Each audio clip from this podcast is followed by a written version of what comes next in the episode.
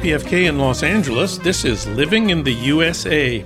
I'm Jon Wiener, talking about politics, thinking about the left. Later in the show, Monday, April 4th is the day of action to abolish student debt, when thousands of young people will gather in Washington, D.C. to say, Pick up the pen, Joe, and abolish student debt via executive action. Astra Taylor will explain. She's co founder of the Debt Collective. Also, the dangers and the benefits of antidepressants.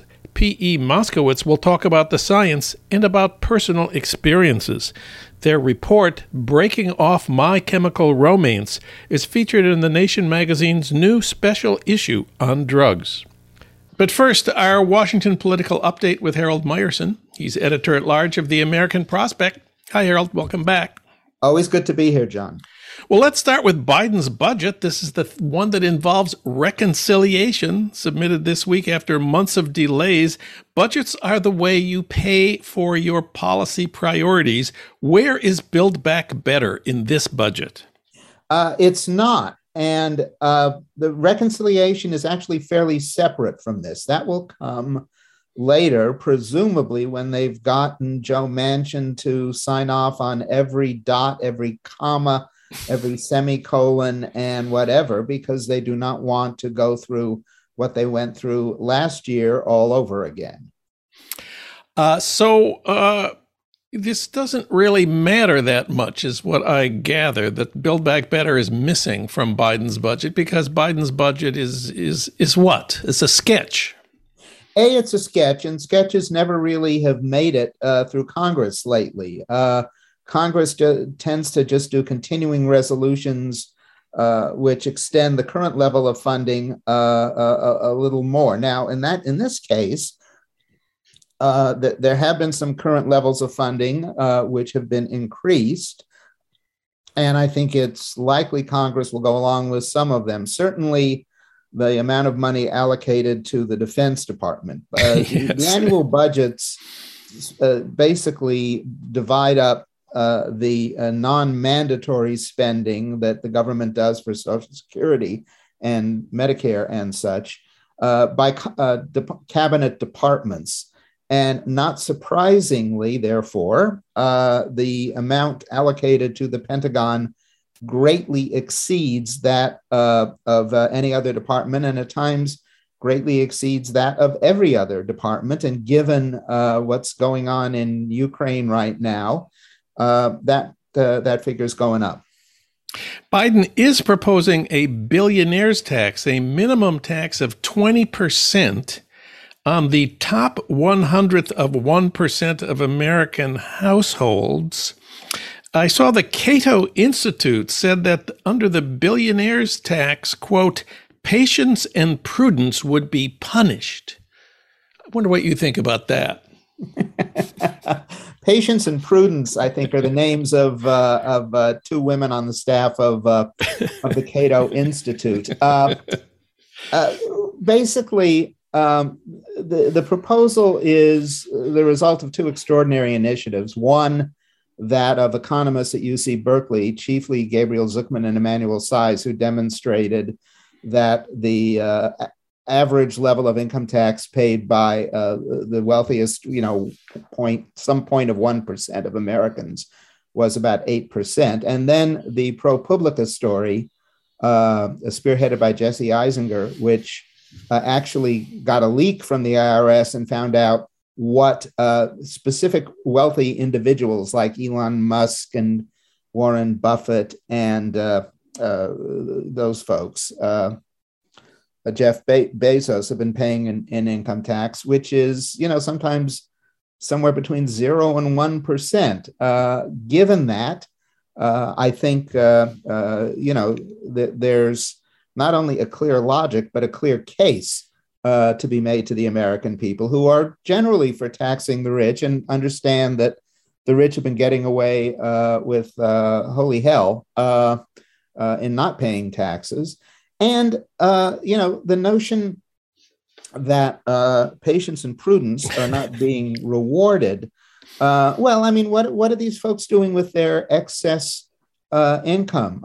they're buying their sixth and seventh home they're going into outer space and letting billionaire, letting fellow millionaires and billionaires bid for seats on their spacecraft, uh, and so on. Uh, I think if you're concerned about getting money for important targeted investment, like for reshoring industry, uh, for making housing more affordable, et cetera, et cetera, et cetera, you want the government to have uh, the funds that are adequate to dealing with the public's needs. Well, now it's time for news of the class struggle in America, regular feature of this broadcast. I discovered today that the Associated Press has a page online called simply Strikes. And here's what it says today, Wednesday. Kellogg's workers win big raises after spate of strikes. Omaha, Nebraska. Several hundred workers at the Kellogg's plant that makes Cheez Its won a new contract that gives them a 15% wage increase over three years. This comes after 1,400 workers at the company's cereal plants went on strike for three months last fall. Yesterday, Minneapolis. Minneapolis teachers have approved a new contract which will end a strike that has kept students out of classrooms for three weeks. The union represents 4,500 teachers and support professionals. The issues were wage increases, smaller class sizes, layoff policy, and mental health support for students. Yesterday, Los Angeles, thousands of grocery workers in Central and Southern California have voted to authorize their union to call a strike against major supermarket chains as contract negotiations are set to resume this week. Hattiesburg, Mississippi, call center workers who handle Medicare issues for Americans went on a one day strike at facilities in Hattiesburg, Mississippi and Bogalusa, Louisiana. Uh, they are employed by a private company that mans the federal staffs the federal call centers employees there went on strike for the first time ever on wednesday calling for paid sick leave and better health insurance the spokesperson for the communications workers of america which represents them said these workers are helping American citizens get access to affordable health care every day, but they have really unaffordable health care plan of their own. They deserve a middle class living wage. Mount Vernon, Washington. Tulip daffodil farm workers strike over wages and conditions. A group of Washington state tulip and daffodil farm workers have gone on strike. The strike comes just ahead of the Skagit Valley Tulip Festival, one of the main attractions of that part of the state of Washington. Uh, a leader of the strike uh, held up a sign over her head on Wednesday that read, Huelga, uh, with hands covered in clusters of sores that she says were caused by the caustic liquid daffodils release when cut.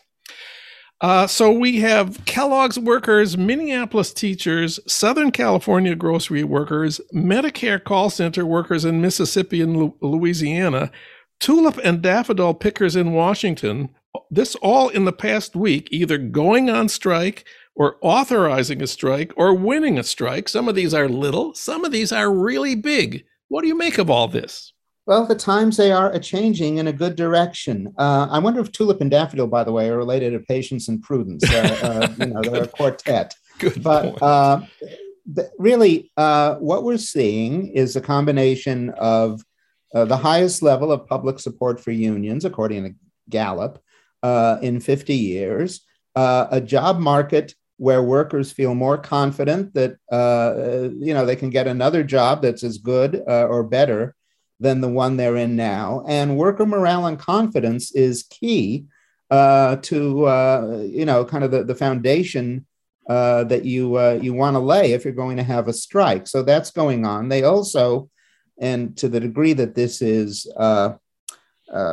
known yet it is not clear, but they also have the most pro worker National Labor Relations Board behind them, uh, I would argue, at least since the early ni- the, the mid 1930s.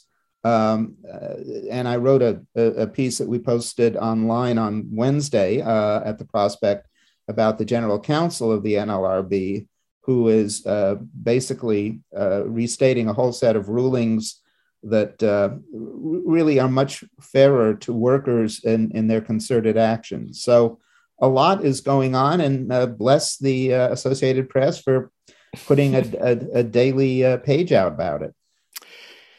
Uh, meanwhile, back in Washington, the Senate will soon confirm Ketanji Brown Jackson as a Supreme Court justice. Um, all, almost, almost all Republicans will vote against her uh, on the grounds that she's a judicial activist. I wonder what you think of that argument. Yeah, well, uh, uh again, on Wednesday, Susan Collins said she would vote for uh, uh, Judge uh, Jackson. So we, we have at least one Republican who is going to vote yes on her confirmation. Judicial activism, uh, which was a charge initially raised, I guess, against the Warren Court. the Warren Court, sadly, has been gone for a very, very long time, over half a century now. And all of the activism that I've seen, activism verging on chutzpah, uh, a technical legal term, has uh, has come uh, from the right, uh, declaring George W. Bush president while cutting off a recount in Florida, striking down uh, the the heart of uh, voter rights legislation shortly after Congress had essentially unanimously passed the extension of, of, of that act, and just a whole slew of decisions uh, striking down uh, settled law. And, you know, we have Roe v. Wade coming at some point uh, later this year. Uh, I wrote, a, I, I noted in a just a d- decision last week where the court um, rejected the uh, appeal of, uh, of some Navy SEALs that they, they didn't want to be undeployed or, or worse because they hadn't taken the vaccine that the three most Trumpy members of the court, Justices uh, Gorsuch, Alito, and Thomas, had written a dissent saying, well, no, uh, we, we, we think the Pentagon decisions about deploying these workers uh, are, are wrong and, and should be reversed. And as the Biden administration Solicitor General pointed out, that position essentially inserts federal judges into the military chain of command. Oh, the federal judges can say when it's okay to obey an order and when it's okay to disobey an order, which is a little bit uh, corrosive to the notion of military discipline. Uh, and, you know, the, the other six justices, uh, you know, said no, including a, a, a, a, written statement from of all people, Brett Kavanaugh, saying, you know, the, the commander in chief is the president, not federal judges, you know, which you would think a kind of even rudimentary reading of the Constitution would make clear. But I, I, bring that up just to highlight that, you know, if you're looking for judicial activism in the last 50 years, you look to the right wing justices, not the not the progressive ones. And so the, the, the you know the charge against Judge Jackson is utterly pro forma, and in, in a way, it's sort of almost perversely nostalgic. Yeah, there was a time when you know uh, the right could uh, raise this charge with some credibility, but that time is half a century gone and buried. Now we want to shift to LA where the mayoral race is heating up. I'm starting to get mailers from Rick Caruso on very high quality paper and very beautiful colors. He's the of course the white billionaire who's challenging Karen Bass, the the member of Congress from South LA, who's a former community organizer. The biggest Rick Caruso mailer that I've gotten has the slogan "Clean Up LA," and it's sort of a overview of his campaign. It says his story is about the strength of faith and family. He grew up hearing about his grandfather's early days working as a gardener from the back of a pickup truck. It says Rick served as an altar boy. It says he created tens of thousands of jobs in his businesses. It says he's helped homeless and at risk kids with his many charities. It says that when he was president of the police commission, this was when the LAPD was under the federal consent decree, he restored trust in the LAPD. It says that when USC asked him to take over as chair of the board of, board of trustees after that billion dollar sexual abuse crisis, he demanded accountability for sexual abuse. And uh, he says he knows what to do to end rising crime, rampant homelessness, and costly corruption. And he calls himself, it's signed, Democrat Rick Caruso. Uh, does all that mean he's he can beat Karen Bass? Uh, I doubt it, but uh, there have been times when LA went to the right uh, in its voting preferences, most notably in 1993 in the wake of the uh, Rodney King uprising uh, when uh, it elected Richard Riordan. I think he was an altar boy too, probably. He was an altar boy too, yes. Uh, and like Rick Caruso, he was very, very rich, though not as rich as Rick Caruso uh, is is currently. Uh, and uh, you know, he he ran on a you know restore law and order uh, uh, platform, which is basically what Caruso is running on. His altar boy status, to the contrary, notwithstanding, although you know, because some altar boys can be a little disruptive. Uh, uh, you know, and and and he's doing a version of that. And I might add, like Richard Riordan, like uh, other very wealthy people who have run for office, he has a slew of various well-paid consultants uh, working on every word and, as you pointed out, the quality of paper uh, in his uh, in his. Uh, mailings, uh, whether that's sufficient. Actually, the, the question is is it sufficient to get into a runoff? Uh, because uh, unless someone gets 50%, which is highly unlikely given that it's a crowded field, the top two finishers in the primary, uh, which I think is still in June, will uh, will run off in, in November for mayor. Um, and there are really sort of three people in the running for that. As you said, Karen Bass and Rick Caruso, also Kevin DeLeon, city councilman and former president of the state senate uh, from an East Side district. Uh, so that's really where this is at right now. And finally, uh, I know we'll get complaints if we do not mention Donald Trump. So we have oh, to say just one quick word about Donald Trump. Last week, he withdrew his endorsement of Representative Mo Brooks, who's running for the Senate in Alabama, even though Mo Brooks was the first member of Congress to suggest using the January 6th session of Congress, which was dedicated to the symbolic recording of the electoral vote, to use that to try to nullify and, and overturn the results of the election. And he anticipated that the January 6th events could involve violence. He wore body armor that day when he spoke to Trump's rally. In the prospect, you ask an excellent question about this. What would lead Trump to withdraw his support from so fervid a numbskull? What's the answer? Uh, the answer is that Trump had, according to Mo Brooks, repeatedly asked Brooks, uh, could he get something going in Congress to rescind the 2020 presidential election? And Brooks said, I don't think there's anything under the law that I can do, uh, which only goes to show that Brooks should have continued wearing his body armor uh, because the real threat to him came from Trump, who then withdrew his endorsement uh, for Brooks's failure to figure out a way to rescind the 2020 presidential election. News of America's fervid numbskulls from Harold Meyerson. Read him at prospect.org. Harold, thank you for today's report. thank you, Jon. Take care.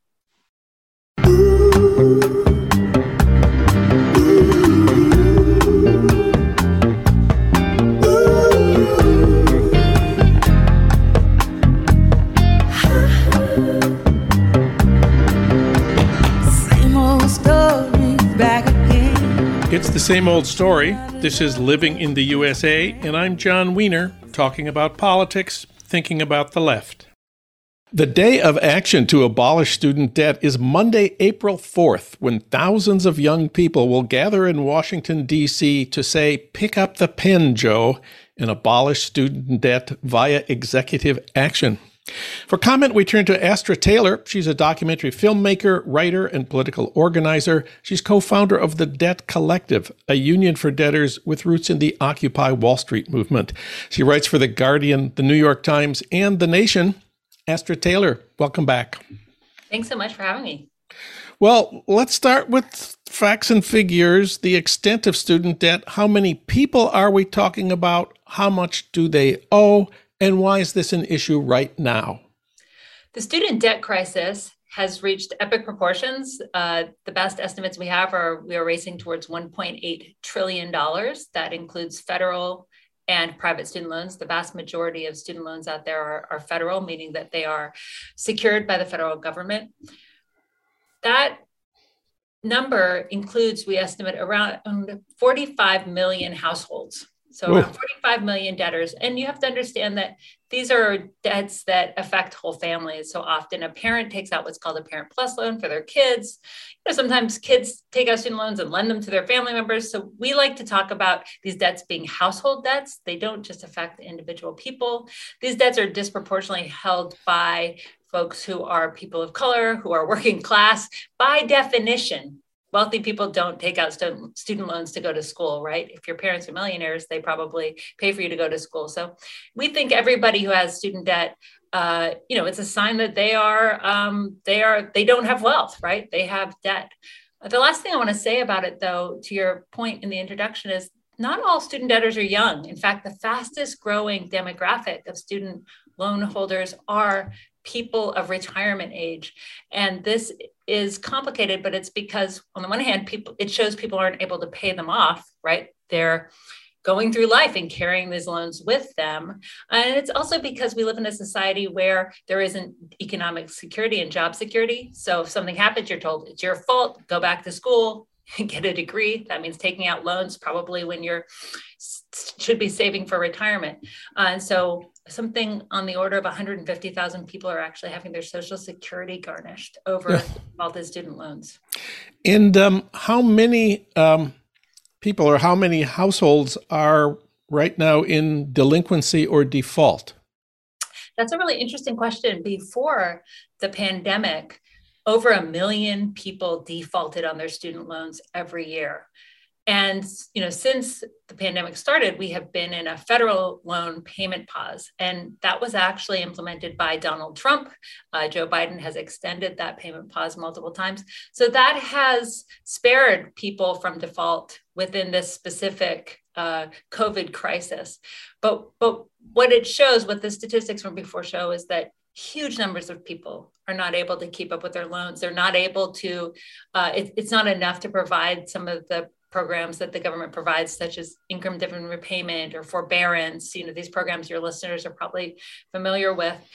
That they're defaulting, and, and overwhelmingly, these are the um, the borrowers with the least, with the least resources, least intergenerational wealth. Well, the news this week is that Biden has submitted his budget to Congress, and it contains nothing about Congress passing legislation forgiving student debt. Do you consider that bad news? I actually don't, uh, but I do consider the overall budget to be very distressing because I, you know, there's a whole lot of money in there for what we could call violence work, right? For the police, for the military, uh, you know, the, a huge um, increase of the military budget, you know, instead of care work, instead of the work of educating people, um, taking care of their health, uh, those services that we need so that we, do, uh, you know, the pu- we need to be publicly providing so people don't have to take on debt when they go to the ho- uh, hospital or when they go to school. Um, but I will say this about canceling student debt: it actually doesn't cost the government any money. That the money for student loans is out the door, right? It is out the door when they lend it, and so it doesn't uh, worry us too much that it wasn't included in the budget. It does make us sad, for example, that there isn't money for free community college, which was a core campaign promise for the Biden administration.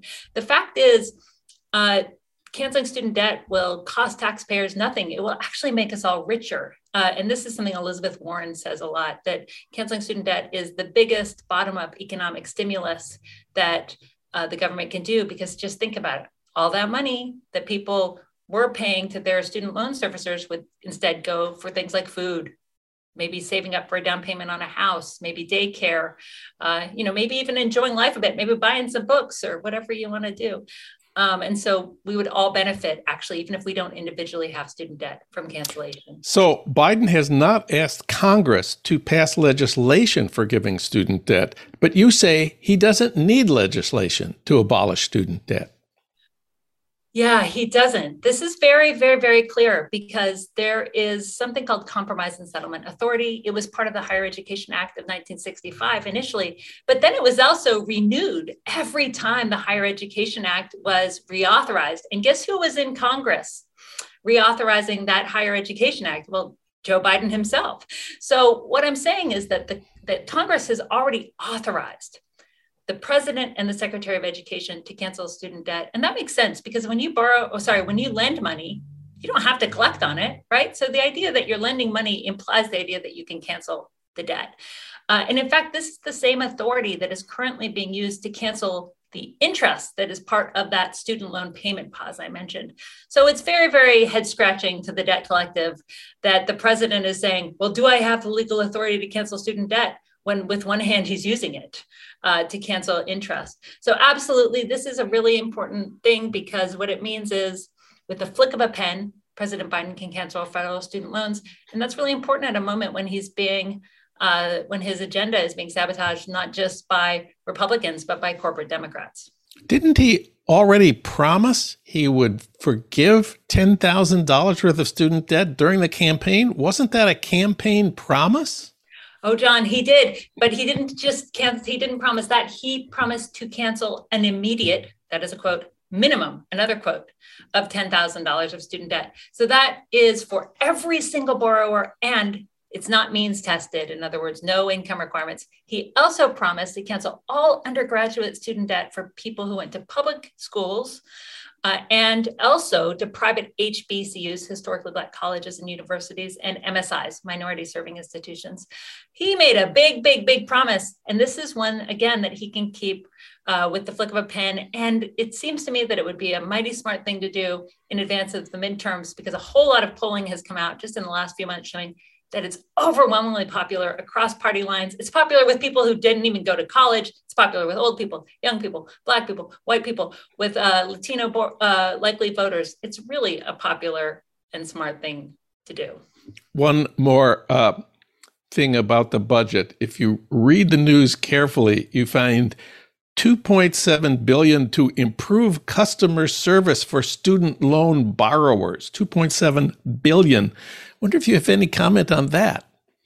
That is egregious. And you actually just highlighted something that I had missed. You know, it's interesting. The Debt Collective has spent many, many, many hours over the last few months compiling evidence that we have been submitting to the federal government about the incredible abuses that these loan servicers inflict on borrowers. They miss they misplace payments. They don't let people enroll in the programs that would save them money you know and they're essentially just making money off of what should be uh, making money hand over fist over what should be a public good uh, and so that is that's outrageous you will definitely be seeing us uh, commenting on that later in the day now some of your critics say college education is an asset it increases your ability to earn money so you should pay for it like investing in any other asset I think they're sad. I think that's such a sad way of thinking about education. I mean, I'm very interested in democracy. I know you are as well. It's something I've written about. A, a, functioning democracy needs an educated citizenry, and we need people who don't just treat education as um, skills training or, or career training as something to profit off of, but holistically, right? So that we can think we can deliberate we can reason we can decide together. Um, you know but less philosophically than that I benefit as a citizen by there being um, lawyers graduating from law school and doctors graduating from medical school who, because they are not buried in student debt, have the ability to become uh, public defenders or, uh, you know, uh, general practitioners or family doctors or dentists in a rural area. You know, we live in society uh, when you take this idea that education is simply an asset and you should maximize your return on investment, you get really pathological outcomes. Um, and so I, we really encourage people to think outside of that box uh, and to understand that we all should be invested literally uh, in whether uh, our, our, the people we share the world with can access education. Great. And some people also say, it's un what you are proposing is unfair to people who paid their student debt because you're letting other people off the hook. What do you say to that? Well, I actually this one I this is where I get to be a bit smug and say, well, actually, I paid my student debt.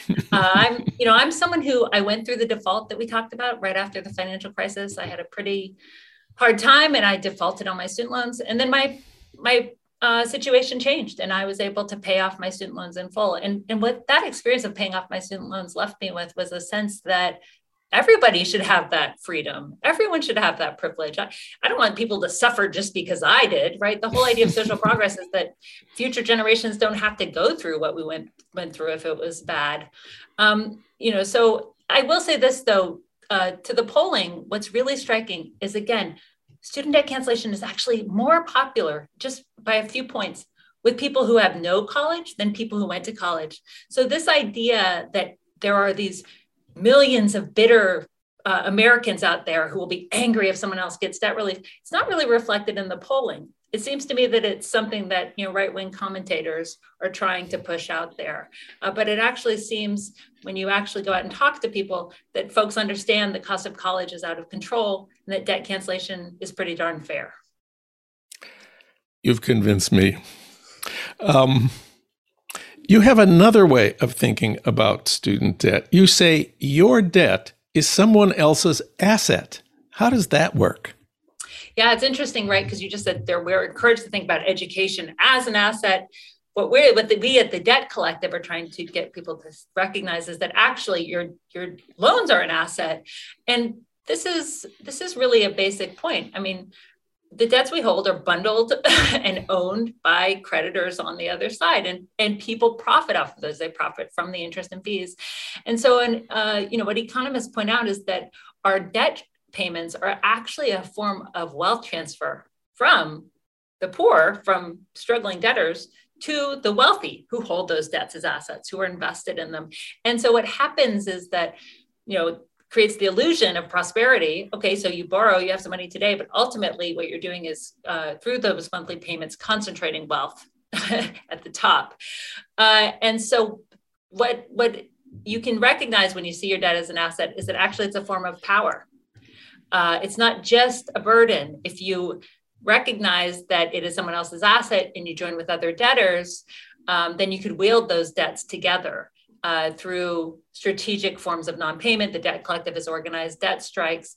And so what we realize is that individually our debts overwhelm us, but together they make us powerful. So some people say, well, forgiving all student debt, that's a little too big for Biden given the situation in the Congress. How about if he just extends the freeze on student debt interest payments? Or how about if he cancels the first 10,000? Won't that help millions of people? Well, he should cancel it all. I mean, I think this is, you know, I can make lots of economic arguments about how canceling every penny of student debt will boost the economy, which it will, it will create jobs. I mean, to me, I'm very committed to the moral argument, which is that education shouldn't be a commodity. And in fact, a few generations ago, education was basically free and publicly provided. So let's return to that sensible model. Um, look, I think they do need to extend the payment pause, and it would be quite a hack to just extend it forever. you couldn't do that, in fact. Um, I think they do need to they they need to extend it so that they can actually figure out the logistics of cancellation. Um, and the problem with canceling ten thousand dollars is that uh, huge numbers of people would have that number just return practically overnight because of interest, right? Because their their payments are structured in such a way that um, you know the, the balance is ballooning. Uh, there's really no reason for the Democrats to go small on this. The more debt they cancel, and the more they do it broadly instead of trying to restrict the people who benefit, the easier it is administratively, right? They just clear out accounts. The less likely it is for there to be some kind of bureaucratic mess up that frustrates people. Uh, the more folks whose lives are transformed by this, the more uh, goodwill they'll uh, generate in the in the general public. Uh, and the less suffering there will be, you know, and the bigger the economic boost. So this is something where there's just there's really no economic, moral, or political reason to go small. I mean, I think there's every reason for uh, the president to pick up that pin. So tell us about Monday, April 4th. What's the plan? Debtors are busing in and flying in and driving in from across the country to meet at the Department of Education to tell Joe Biden to pick up the pen. There will be a debtors assembly. A debtors assembly is something the debt collective often does. It's uh, essentially a circle where people talk about their debts and get rid of that shame and that stigma, right? And see that other people are in the same boat, start building solidarity. We'll also be marching around the Department of Education calling for a jubilee. And a jubilee is, uh, you know, a kind of biblical commandment, right? And actually, uh, going back, the word originally in Hebrew means trumpet, the trumpet of freedom. So we'll be having, we'll have brass bands, we'll have teach-ins, and just demonstrating uh, to the administration uh, that people aren't letting this go. We're also inviting people who can't be in DC to participate in what we're called calling "Take Your Debt to Work Day." Wear red, wear some masking tape or a sticker with uh, either your personal debt amount or the average debt in your state and just start talking to people have a one you know start one of those assemblies right where where you invite people to get get over the shame to kind of come out of the shadows politicize their debt so we can start building the power that we need to change the system Astra Taylor of the Debt Collective. You can find more information about the Day of Action in Washington, D.C. at debtcollective.org. Thank you, Astra. This is great. Thanks so much for having me.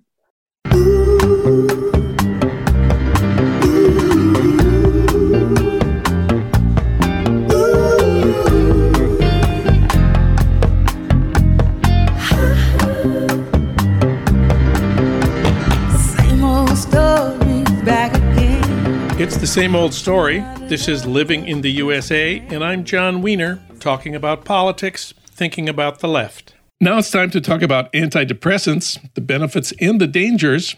For that, we turn to P.E. Moskowitz. They run a newsletter about capitalism and psychology called Mental Hellth, health spelled H E L L T H. They've published in The New Yorker, New York Magazine, Mother Jones, and The Nation, where their article, Breaking Off My Chemical Romance, is featured in the magazine's new special issue on drugs. We reached them today in New York City. P.E. Moskowitz, welcome to the program. Thanks so much for having me. Well, you report that 13% of Americans were on some kind of antidepressant in 2018. And of course, that was before the pandemic made all of us more anxious and depressed. I have friends who will tell you that their lives were saved by Prozac or Lexapro or Zoloft and others who will say they wanted to take them but couldn't because of the side effects. But you write in The Nation that antidepressants may often cause more harm than good, and that new research has found that the drugs are less effective and more dangerous than many previously believed. So let's start with what we've been told about the causes of depression. The theory that I learned is that it's caused by a chemical imbalance in the brain.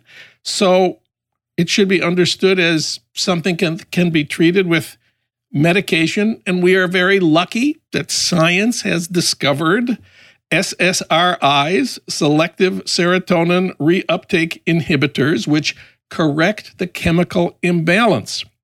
You say scientists now believe that theory is flawed. Please explain. Yeah. So the interesting thing about the chemical imbalance theory is that most scientists never really believed it. Um, it was a theory, first of all, not a fact. And even the the guy who who came up with the theory kept emphasizing this is a theory. This is a theory. Now, most scientists, you know, even the most pro psychiatric medication uh, scientists acknowledge the brain is much, much, much too complex to be boiled down to a few molecules like serotonin or dopamine or norepinephrine, um, which these drugs like SSRIs affect. So the idea that we actually know what's going on in the brain when we prescribe these drugs is is simply put just fake um, and it comes mostly from from marketing um, there was actually a study done about why people think that chemical imbalance is the cause of depression and uh, the the respondents mostly said that they got that information from from news reports and TV commercials, not from scientific papers. And you know, beyond that, it, it goes to the very the very way we study depression. You know, I quote someone in the story, a, a researcher who's a, a very pro drug researcher, pro prescription drug researcher, and she gives the example of you know, if you have a toothache and you prescribe an, an opiate pain reliever for the toothache, right? If you study the reduction in pain, you find out a lot about how that pain reduction works, but you find out nothing about the cause of the actual toothache, right? So that that I think is a good metaphor for for depression too. We don't really know what's going on. Okay, so we don't really know what causes depression, but millions of people say antidepressants help them. So it's worth it for those people to take them, they say, even if we don't understand how or why they work. And you question that argument too. Yeah, I mean, I think if if you're really depressed and something works for you, I I'm not telling everyone to go throw their antidepressants down the toilet or something. But I think that we need a more nuanced and full picture of these drugs because often you only hear the, the positive sides of them, right? So for some people, they do appear to work, although we don't know why. Some scientists say it's mostly placebo, which people kind of scoff at because they don't want to think they could be so greatly affected by a placebo. Um, but, you know, opiates work via placebo, Advil works via placebo, everything works via placebo. Yeah, I want to talk about placebos. You mentioned in your article for The Nation the program in placebo studies at Harvard University. I never heard of this before. Sounds great. You say they discovered in 2014, this was eight years ago, that a placebo was about 50% as effective as real medication in treating migraines. That means that for every two people who were helped by the real medicine, one was helped by placebo. What are the findings about antidepressants, then we wonder about antidepressants versus placebos. I Googled that and I got the answer all the antidepressants work better than a placebo. But how much better? That's that's the million dollar question and most most prescription drug re- research is funded by the prescription drug companies themselves and they kind of selectively choose what to publish. So what this researcher at the harvard placebo studies program irving kirsch did was dig up all the unpublished studies the ones the prescription drug companies didn't want to see the light of day and he found that when you combined all of those studies, the effect of most antidepressants was very, very, very, very small or non existent on average, right? And that's when we get down into the really nitty gritty of what is a significant difference you know they measure it by something called effect size and you know is basically like your life improving by two points on the effect scale uh, a significant enough improvement to warrant antidepressants or to say that they're effective. And then it all gets you know really muddled with someone in a study their effect size you know goes up by 20 points. They're sleeping better. Everything gets better on an antidepressant. And then someone else their effect size does nothing. Like does that skew the results? So it seems like they're more effective for everyone as opposed to just that one person. It gets really really complicated. And I think what I wanted to do in this story is not come to a really concrete answer because I feel like that's what so often happens is either people say these are miracle drugs, you should love them, and if you don't love them, then shut up. Or people say like these are the most evil things in the world, right? And to me, it's like we don't actually really know, and we should stop pretending that we know. The least we can ask for is a much fuller picture when we're being prescribed them about what what they actually do, the possible side effects they can have, and if they actually work for people. So yeah, let's talk about side effect. I read that the FDA requires that all antidepressants carry black box warnings. What is a black box warning? It's kind of the most serious level of warning that you know a drug can make you suicidal or um, increase the chances of that you'll fly into like a murderous rage. I remember this this one time I was prescribed an atypical antidepressant called Wellbutrin, which is very common.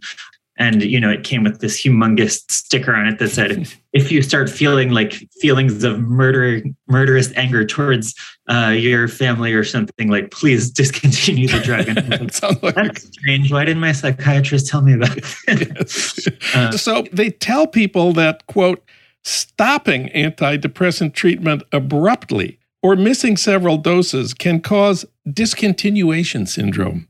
What is discontinuation syndrome? It's like any other drug that your brain becomes dependent on. If you smoke cigarettes, if you um, drink coffee, even, right? If you suddenly stop doing those things, your brain needs to rebalance its neurons to the absence of those chemicals. So the idea that antidepressants could somehow be different than any other chemical that affects the brain, again, was more marketing than it was science. And now what's coming out more and more is that the typical way that, of people getting off antidepressants is much too fast. If you go to most psychiatrists and you say you want, you've been on an antidepressant for a few years and you want to get off, they'll say, cut the dose in half in a week and then stop the next week. And what people are finding is that they have to go down much, much, much, much, much, much, much slower.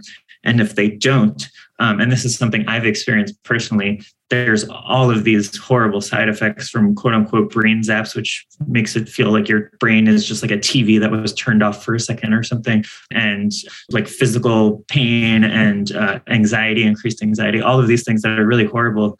And if you go, you know, read the forums on the internet where people are are struggling with these things and seeking out help from each other, it's it's just really mind-boggling that we don't talk about it more because it's really scary you conclude that there is an antidepressant industry that is similar to big tobacco in its funding of research and support for academics who favor its profit margins.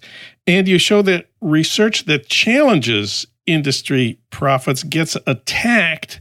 This is research showing that antidepressants are not very effective, as well as research that shows that they are more dangerous and that withdrawal effects can be very severe. Tell us more about the the industry um, and its attacks on its critics.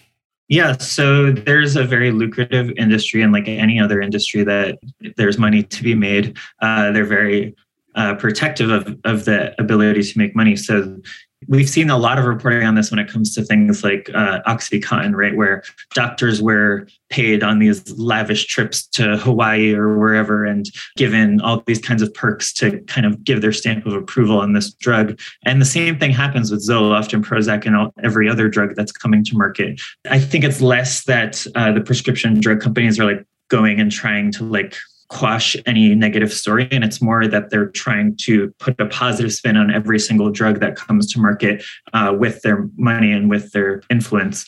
But I think another another important thing to note is that this isn't just about you know a kind of corrupt science, although it is about that too. I think it's also about this over reliance on the kind of miracle of, of science in this country, right? That we think any new breakthrough is the best thing since sliced bread, and that this keeps happening over and over and over again with uh, mental health medication. Yeah, you're right. There's a history of mass marketing of drugs for mental health ailments that, that we need to remember going back at least to the 50s. Whatever happened to Thorazine? Whatever happened to Miltown? Yeah. These were in the 50s, like the, the drugs du jour. They helped everyone calm down. They uh, took the edge off things, and millions upon millions of Americans uh, were prescribed them. Um, at some point, Miltown uh, was one of the most popular prescription drugs in America by far. And then everyone kind of said, whoops, maybe these things aren't so great. They cause people to have severe discontinuation syndromes. People start shaking and they gain a lot of weight. They get dependent on these things. They, it, you know, it has a host of side effects. So then all of a sudden, a new miracle drug cropped up, and that was benzodiazepines like Xanax and uh, Klonopin and things like that. And again, it was like, oh, a miracle cure for anxiety and uh, you know the general woes of American life. And then surprise, surprise, you know, 10, 20 years later, they're like, oh, whoops, everyone's getting addicted to this. It has horrible withdrawal side effects. And then antidepressants, right? And the same thing happens all over again.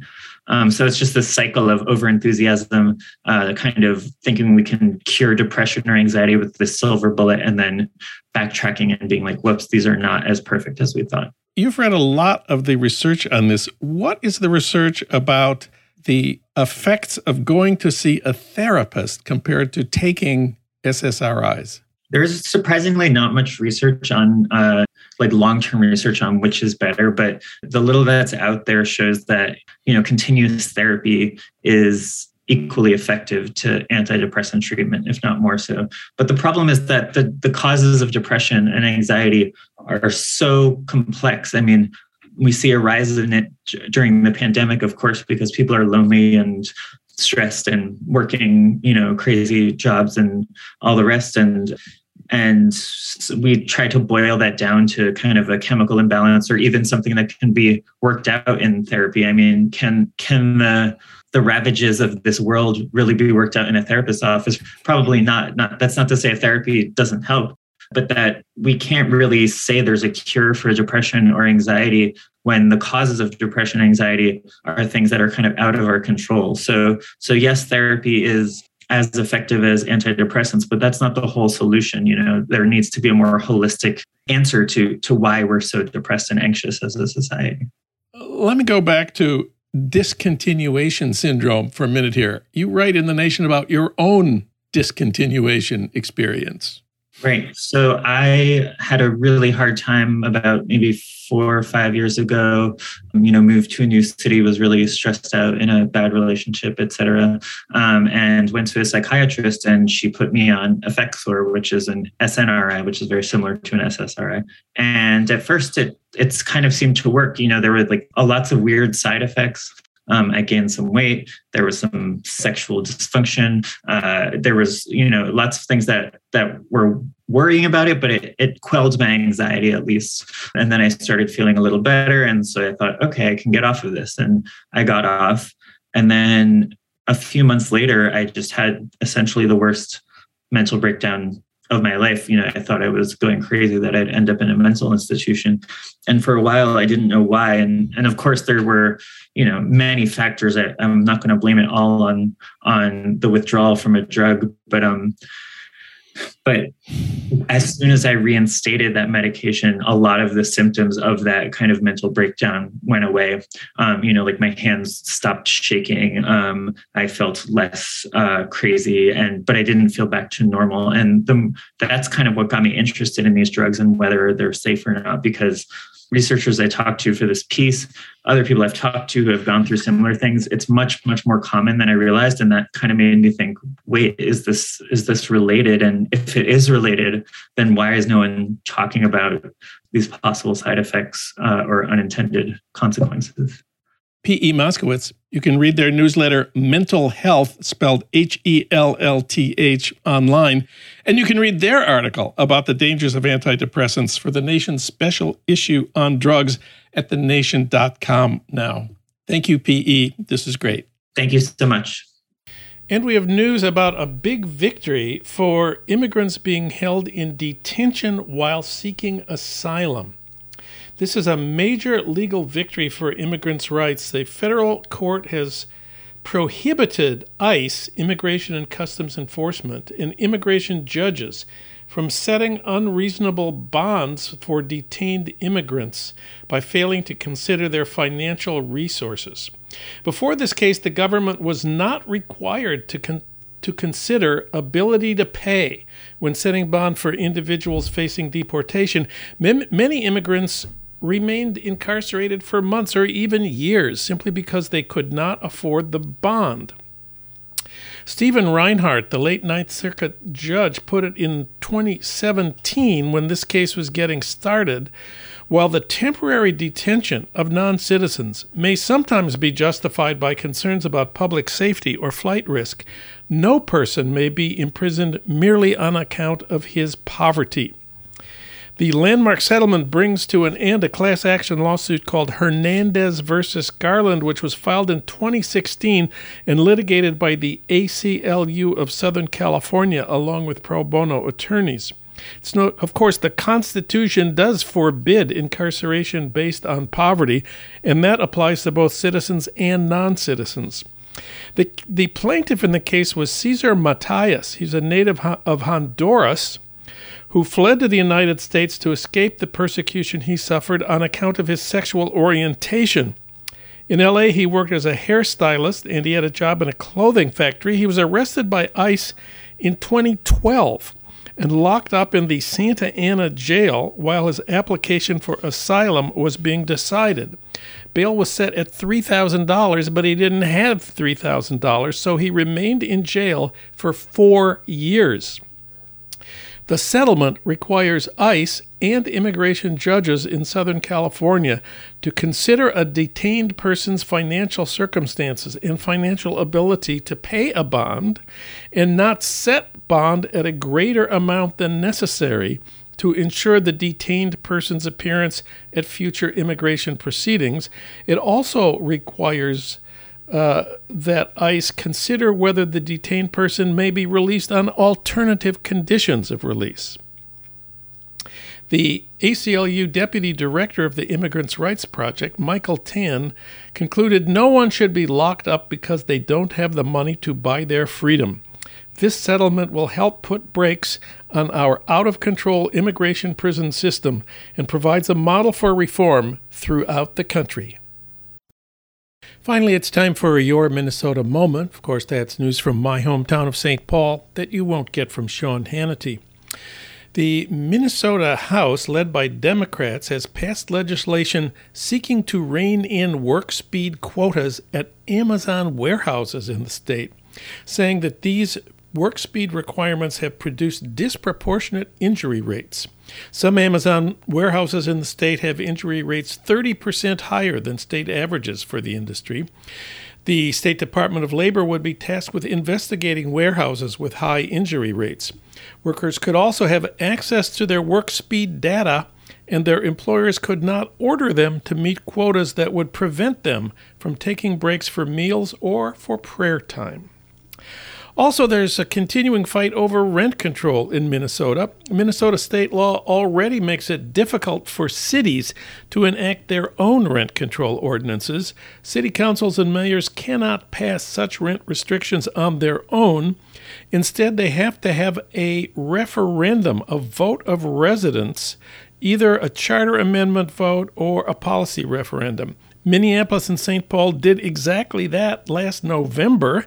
Minneapolis authorized the city council to create a rent control ordinance, and St. Paul voted to approve a citizen drafted rent control ordinance. But uh, this week, a Republican led committee in the state Senate approved a bill that would not only remove this pathway to rent control, but it would make this change retroactive to November 1st of last year, which is before the rent control measures approved by voters in Minneapolis and St. Paul. Rent control in both cities would therefore be canceled. And the bill it was retroactive. It's unlikely to pass the House, which is controlled by Democrats, but it shows how Republicans represent landlords rather than tenants. This has been your Minnesota Moment, a special feature of this broadcast.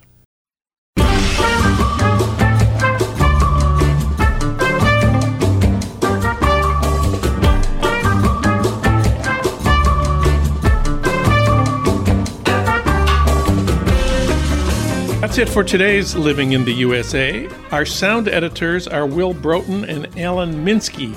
Our social media maven is Renee Reynolds. KPFK's programming traffic director is Matt Perez. Thanks as always to Ry Cooder for our theme music Mambo Sinuendo.